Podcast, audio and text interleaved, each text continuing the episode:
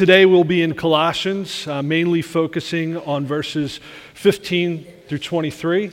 Uh, for those that were in JP's class this morning, uh, this will be review. Maybe this message was even more important for you guys since you got to hear it twice. Uh, but we'll be in chapter one and we'll be moving quite a bit uh, around in the text and all through different scriptures. So I've got uh, Kelly all loaded up in the back. I praise God for faithful men like Kelly and Rusty that are helping uh, this church. And uh, before we jump into the text, we should look at some of the background of this letter um, to help us understand what and why uh, this, this letter was written and how this should impact us. Uh, the first 14 verses of this chapter uh, can help us with that. First, we want to see who wrote the letter.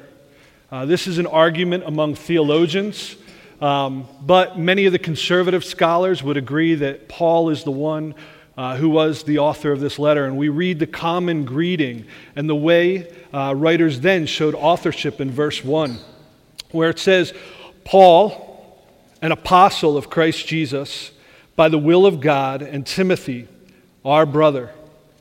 So, Acts 28, uh, it shows us that Paul is under house arrest with a soldier guarding him in Rome. Uh, this is most likely when Colossians was written. Uh, the letter was written along with two others. Uh, one of the letters was to the church of Ephesus, located only about 100 miles away, and the other letter was to a member of the church of Colossae, which was Philemon. There were two men that delivered the letter, and that was Tychicus and the other one was Onesimus, the runaway slave of Philemon, who desired freedom but needed reconciliation. Chapter 4, verses 7 through 9, they tell us that about these two men. It says, Tychicus will tell you all about my activities. He's a beloved brother and faithful minister and fellow servant in the Lord. I have sent him to you for this very purpose that you may know how we are and that he may encourage your hearts. And with him, Onesimus, our faithful and beloved brother, who is one of you. They will tell you of everything that has taken place here. So, we are fairly certain that this letter was written sometime between 59 AD and 62 AD. Soon after this letter was written, there was a massive earthquake that devastated much of that area. Um, Colossae, uh, as I said, was located about 100 miles from Ephesus, but was only about 10 miles from Laodicea in the region of Phrygia or Asia Minor, which is now known as Turkey. So, next we want to look at who was the letter written to. And uh, verse 2 helps us with that, as it says, To the saints and faithful brothers in Christ at Colossae, grace to you and peace from God our Father. Paul, he, he didn't have an intimate relationship with the members of this church. This church, it was planted uh, by Epaphras, who was a disciple of Paul. Uh, and we read that in verses 7 through 8, where it says, Just as you learned it from Epaphras, our beloved fellow servant, he's a faithful minister of Christ on your behalf and has made known to us your love in the Spirit. I remember when I first met Pastor Chris and Pastor Michael maybe around six years ago. And uh, Pastor Michael had invited me out to meet with him and Pip as they were uh, doing discipleship. I love that there's a desire within this church for uh, the leadership to want to disciple uh, those within the church, and that's a, it's a blessed thing. And uh, I would see and hear from both Pip and Michael about uh, how highly they had spoken about all of you here. Uh, they, they shared about your desire to sit under the teaching of the word and to live that out in love. And what we were thankful for your prayers as we were serving the Lord in the Philippines. Um, often I would find myself in just prayer over you guys with thankfulness. And uh, Paul is thankful for this body of believers as he has given report of their faith and love that was taught to them. And we see that as we go through verses 3 through 6. Paul is kind of writing to the Colossians, kind of giving them insight into his prayer as he says, We always thank God, the Father of our Lord Jesus Christ, when we pray for you, since we heard of your faith in Christ Jesus and of the love that you have for all the saints, because of the hope laid up for you in heaven. of this you have heard before the word of the truth of the gospel, which has come to you, as indeed in the whole world it's bearing fruit and increasing, as it also does among you since the day you heard it and understood the grace of God in you and the truth. So I remember when I, when, uh, when I first went through this text, I was just kind of taken by Paul's real desire and heart to want to express his thankfulness for, uh, for this church. And, and I think he did it because they understood that the grace of God and truth, this was going to be paramount to the rest of this letter. The grace is Christ. Everything that Christ accomplished was so that we, his church, could be in him. How blessed we are to be recipients of this grace. Now, verses 9 through 10 say, And so from the day we heard, we have not ceased to pray for you, asking that you may be filled with the knowledge of his will in all spiritual wisdom and understanding, so as to walk in a manner worthy of the Lord, fully pleasing to him, bearing fruit in every good work and increasing in the knowledge of God. Paul wanted them to receive knowledge of God's will and spiritual wisdom and understanding. This is a heart of a pastor. This is why I stand before you this morning to preach this message, that you also might be filled with wisdom and understanding, knowing the will of God as you are transformed by the word, so that you may bear good fruit and testifying to the grace of God. Let's go into verses 11 through 12. It says, being strengthened with all power according to his glorious might, for all endurance and patience with joy, giving thanks to the Father who has qualified you to share in the inheritance of the saints in light.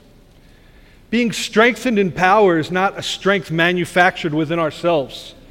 The saying, God helps those who helps themselves, or to pull yourself up by your bootstraps mentality. This is it's not biblical. The strength is given with all power for those that are in Christ through the Holy Spirit, which indwells the believer. The Holy Spirit works through the believer, despite our weaknesses, to help us endure, to be patient, and to encounter various trials with joy. The members of the church in Colossae could have had joy as they they could have joy as they lived with thankfulness, knowing that, verse 13, He has delivered us from the domain of darkness and transferred us to the kingdom of His beloved, beloved Son, in whom we have redemption, the forgiveness of sins. So, so maybe you're asking the same question I asked as I began to read through this text. So, what is the problem? Why did Paul need to write this letter to the Colossian church? Just reading the start of this letter would make me think that Paul should have just written a third letter to the church of Corinth. Many of the letters written to the churches were to guard against heresy. Some churches, he needed to warn them against the lurking false teachers. And some already had fully embraced false teaching. Elders of the church must guard the flock. But there is a level of uncertainty as to what exactly this heresy was. Um, as I studied through it, I read different commentators, uh, tried to dig into the history of this, and I, I, found that the most concise description of what was happening was uh, through F.F. F. Bruce. And he said basically their teaching seems to have been Jewish. This appears from the part played in it by legal ordinances, circumcision, food regulations, the Sabbath, new moon, and other prescriptions of the Jewish calendar. But it was not the more straightforward Judaism against which the churches of Galatia had to put on their guard. That Judaism was probably introduced in Galatian churches by emissaries, Judaizers from Judea. The Colossian heresy was more probably a Phrygian development in which a local variety of Judaism had been fused or syncretized with a philosophy of non Jewish origin, an early and simple form of Gnosticism. So, all this was presented as a form of advanced teaching for a spiritual elite. The Christians of Colossae were urged to go in for this progressive wisdom and knowledge, this, this, this gnosis, to explore the deeper mysteries of a series of successive initiations until they attained perfection, teleiosis. Christian baptism was but a preliminary initiation Those who wish to proceed farther along the path of truth must put off all material elements by pursuing an ascetic regimen until at last they become citizens of the spiritual world, the realm of light. You see, Gnostics, they looked at the material world as evil. From the perspective of the Gnostics, God would have been the evil force creating the material world, and Eve was the great redeemer that freed man from having limited knowledge as the serpent pointed her to enlightenment. Most Gnostics would also say that Jesus was an early in time created being, possibly angelic. And he was a messenger of knowledge to help us along our path of self enlightenment. Ever since man first looked for knowledge outside of God, man in his pursuit of enlightenment has only led him into deep darkness, being separated from the giver of all knowledge and understanding. How then can man be reconciled? Let us read through verse 15. This is the start of this beautiful Christological hymn that will be the primary focus of our study. He, Christ, is the image of the invisible God the firstborn of all creation. Now, many cults have twisted this verse by separating this verse from the rest of its context to try and only highlight what that verse specifically says that Christ is the firstborn of all creation. Their argument is that Christ, at a specific time, was created. He is eternally subordinate under the Father. Now, Arius, a priest in Alexandria, Egypt, he argued for this belief around the end of the third century to the start of the fourth century. It had been foundational to so many cults that believe in this Arianism. We witness this in the Philippines with large cults like the Iglesia Ni Cristo and the Ang Dating Daan. In 325 AD, Constantine, the Roman emperor, he formed a council of Christian bishops in Bithynia, a city of Nicaea, to discuss and come to a consensus on the divine nature of Jesus Christ. From this council, the church was given the Nicene Creed, a beautiful confession that affirmed that the Father, the Son, and the Holy Spirit were equal in being and eternality. The Nicene Creed reads I believe in one God, the Father Almighty, maker of heaven and earth, and of all things visible and invisible, and in one Lord Jesus Christ, the only begotten Son of God begotten of the Father before all worlds, God of gods, light of light, very God of very God, begotten, not made, being of one substance with the Father, by whom all things were made. Christ's being an image of the invisible God is best explained by Christ himself, as we see it in John chapter 14, verses 1 through 11. Christ says, Let not your hearts be troubled. Believe in God. Believe also in me. In my Father's house are many rooms. If it were not so, would I have told you that I go to prepare a place for you? And if I go and prepare a place for you, I will come again and will take you to myself, that where I am, you may also be. And you know the way to where I am going. Thomas said to him, Lord, we, we do not know where you are going. How, how can we know the way? And Jesus said to him, I am the way and the truth and the life. No one comes to the Father except through me. If you had known me, you would have known my Father also. From now on, you do know him and have seen him. Philip said to him in verse 8, Lord, show us the Father. And it is, is it enough for us? It is enough for us. And Jesus said to him, have I been with you so long and you still do not know me, Philip? Whoever has seen me has seen the Father.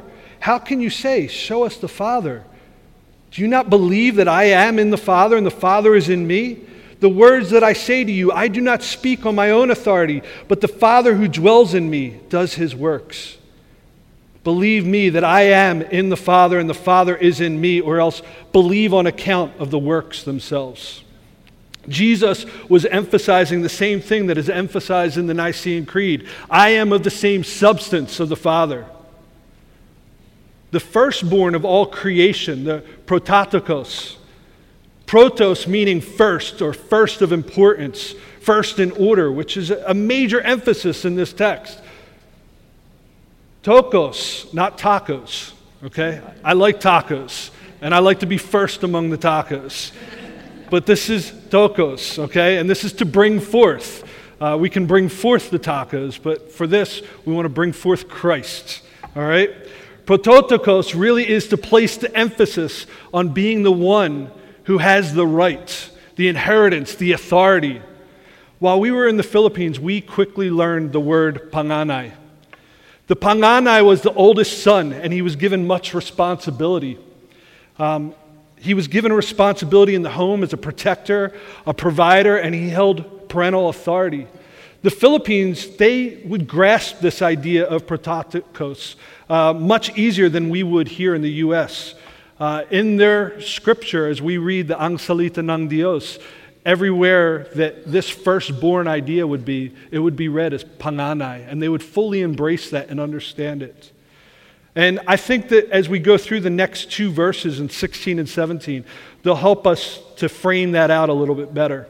And it says, For by him all things were created, in heaven and on earth, visible and invisible whether thrones or dominions or rulers or authorities. All things were created through him and for him.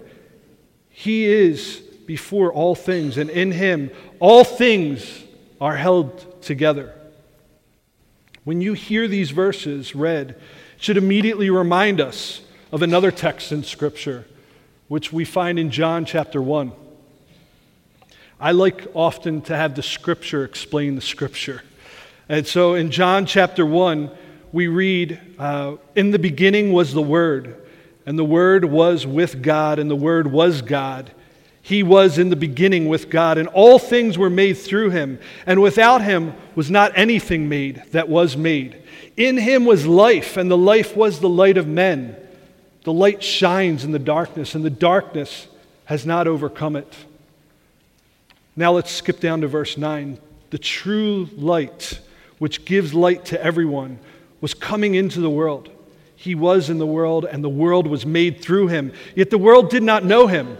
He came to his own, and his own people did not receive him. But to all who did receive him, who believed in his name, he gave the right to become children of God, who were born not of blood, nor of the will of the flesh, nor of the will of man, but of God. So, John 1, it's very similar to this beautiful hymn that we're studying through right now. And there's a theme that we see constant throughout Scripture, from Genesis to Revelation, of God both being creator and redeemer. John 1 shows us this in verse 1 through 5 as Christ being the creator God. Verses 9 through 13 show Christ as the redeemer. This is the same as we see in Colossians 1 15 through 17. Paul wants us to understand that Jesus is the sovereign, co eternal creator. And now, as we walk through verses 18 through 23, we will see Christ as the gracious, merciful Redeemer of the church. Verse 15 said that he is the image of the invisible, and now in verse 18, it says that he is the head of the body, the church. Ephesians 2, eh, verses 18 through 22, highlight this same understanding, which says, For through him we both have access in one spirit to the Father. So then you are no longer strangers and aliens, but you are fellow citizens with the saints and members of the household of God, built on the foundation of the apostles and prophets, Christ Jesus himself being the cornerstone, in whom the whole structure, being joined together, grows into a holy temple in the Lord. In him, you also are being built together into a dwelling place for God by the Spirit. In Ephesians, Paul wanted us to see this temple language and understand that the church was now the temple of the living God, and Christ is the cornerstone. In Christ, all things are held together. In Colossians, Paul is highlighting this structure not only being a temple for the living God, but the structure is organic, it's alive. Christ being the head and the church being his body. We are all held together by him and for him. This was essential doctrine for the Reformation as they wanted the church to be built upon Christ alone and by the scriptures alone, which was the teaching of the apostles.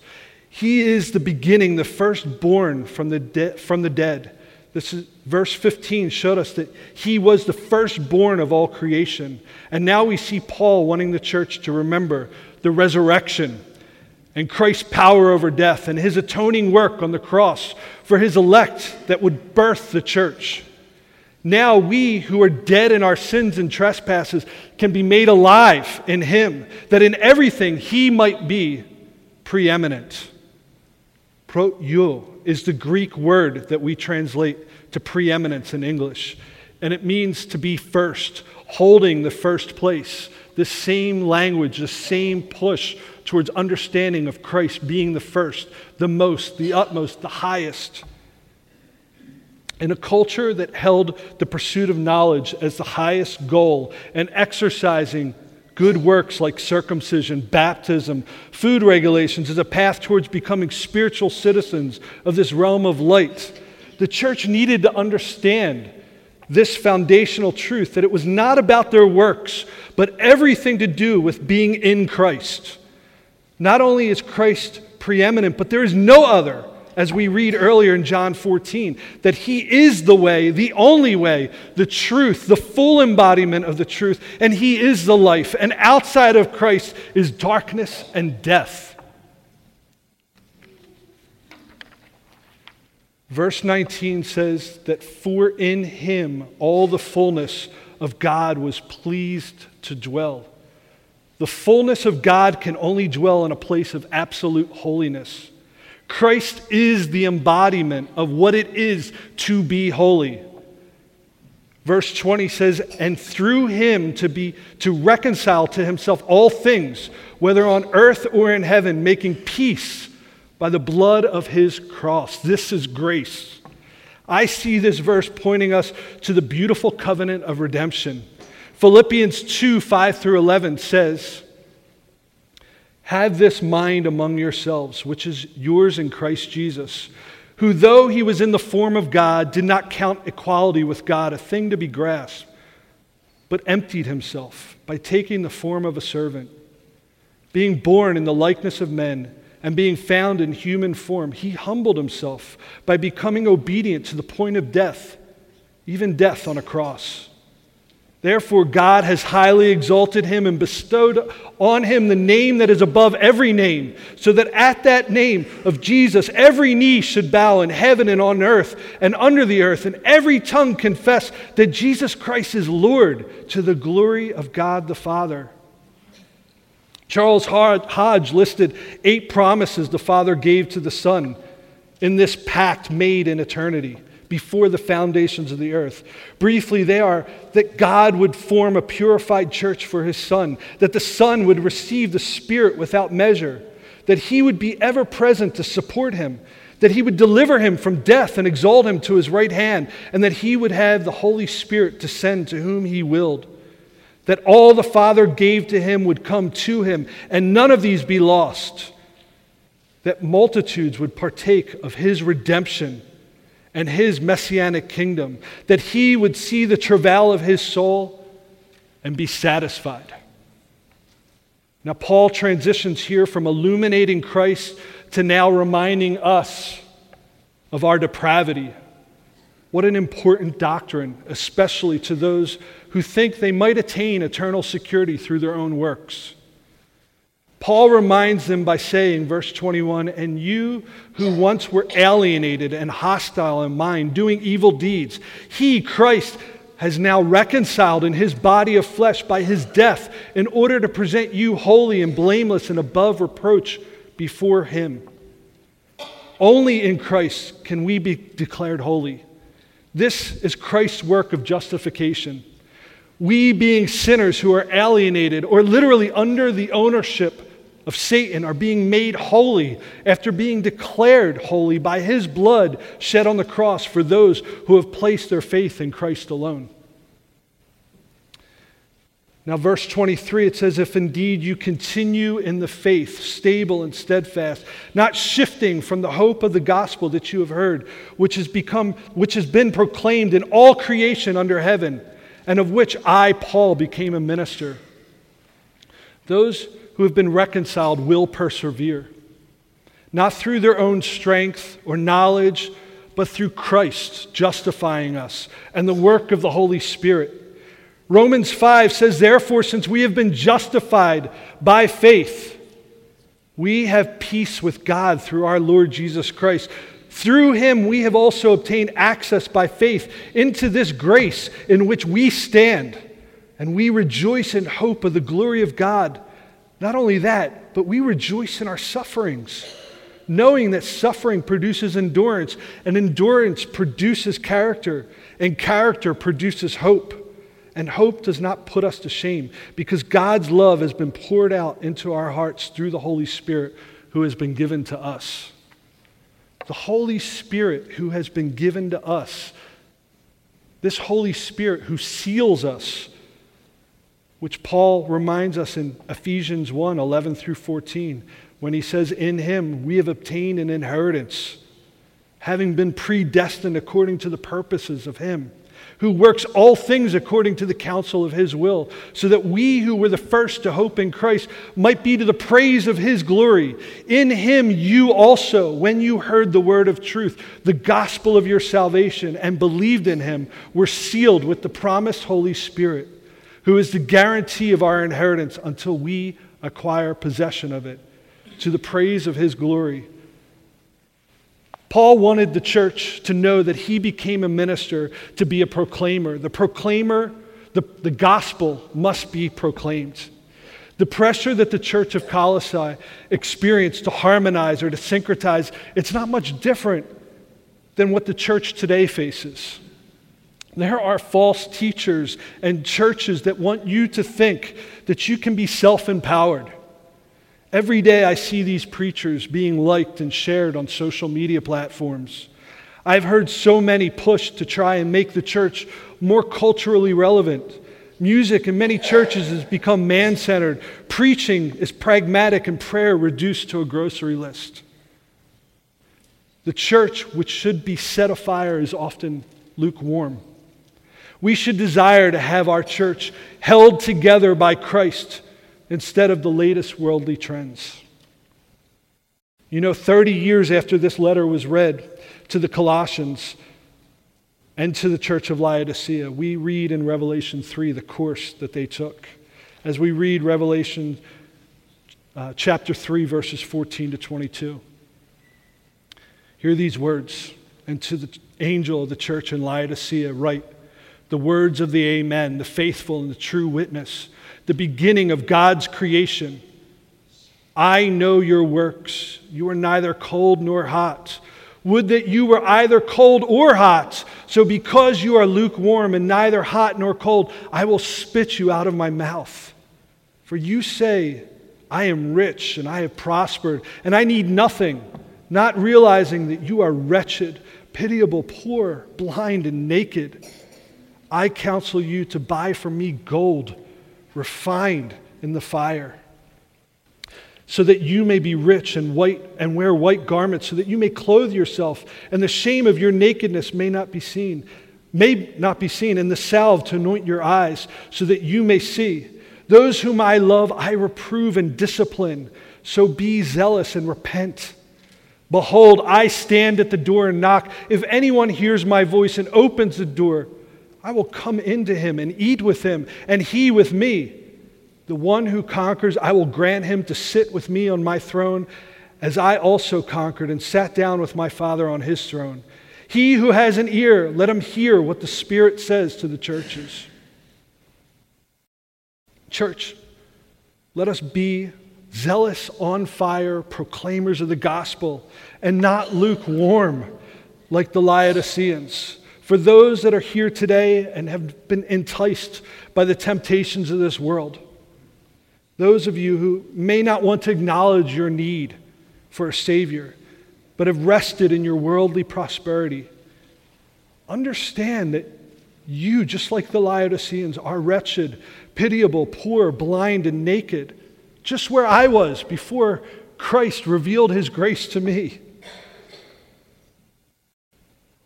Cry out to the one who can save you. Cry out to him. I want to close our time with a Puritan prayer from the Valley of Vision. And as I read this prayer, I pray that it would be our prayer. So let's bow our heads and close our eyes and go into prayer.